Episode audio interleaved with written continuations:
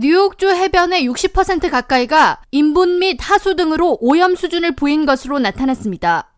비영리 환경 옹호 단체 Environment America가 11일 발표한 보고서에 따르면 지난해 뉴욕 주립 해변 344개를 대상으로 임의의 날을 지정해 오염도를 테스트한 결과 58% 해변에서 하루 이상 해수욕하기 안전하지 않은 수치를 보였습니다.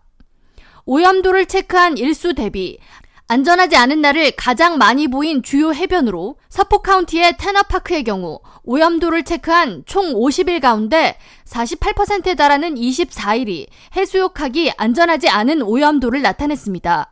서폭 카운티의 벤자민스 비치는 오염도를 체크한 총 44일 중 20일이 안전하지 않은 오염 수치를 보였으며 역시 서폭 카운티의 베이포트 비치, 웨체스터 카운티의 하버 아일랜드 비치 역시 오염도를 측정한 일수 중 40% 이상이 안전하지 않은 오염도 수치를 나타냈습니다.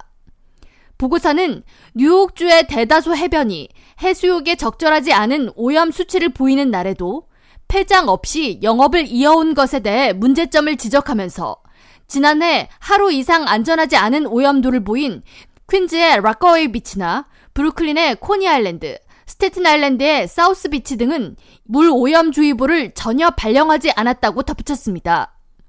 반면 뉴욕주 나이아가라 카운티의 올콧 비치의 경우 지난해 15일간 수영하기 안전하지 않은 날을 보인 이후 카운티 내에서 최근 오염도를 다시 측정했으며 해당 검사에서 세균 수치의 이상을 보여 지난 7월 5일부터 해수욕장 잠정 폐쇄가 이루어졌다고 밝혔습니다.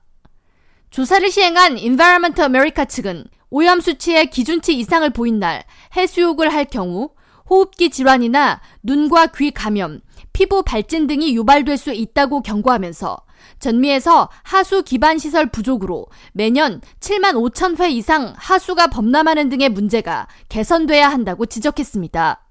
이어 이를 개선하기 위한 방법으로 노후된 하수도 시스템을 정비하는 것이 방법이라고 제안하며 연방의회에는 지난 2021년 하수도 업그레이드 및 시설 정비를 위해 250달러 이상을 투입했지만 미 환경청은 전미 폐수 인프라를 모두 수리하는 데총 2,700달러의 비용이 들 것으로 추산해 하수도 정비에 추가 예산이 더 많이 투입돼야 할 것으로 진단했습니다.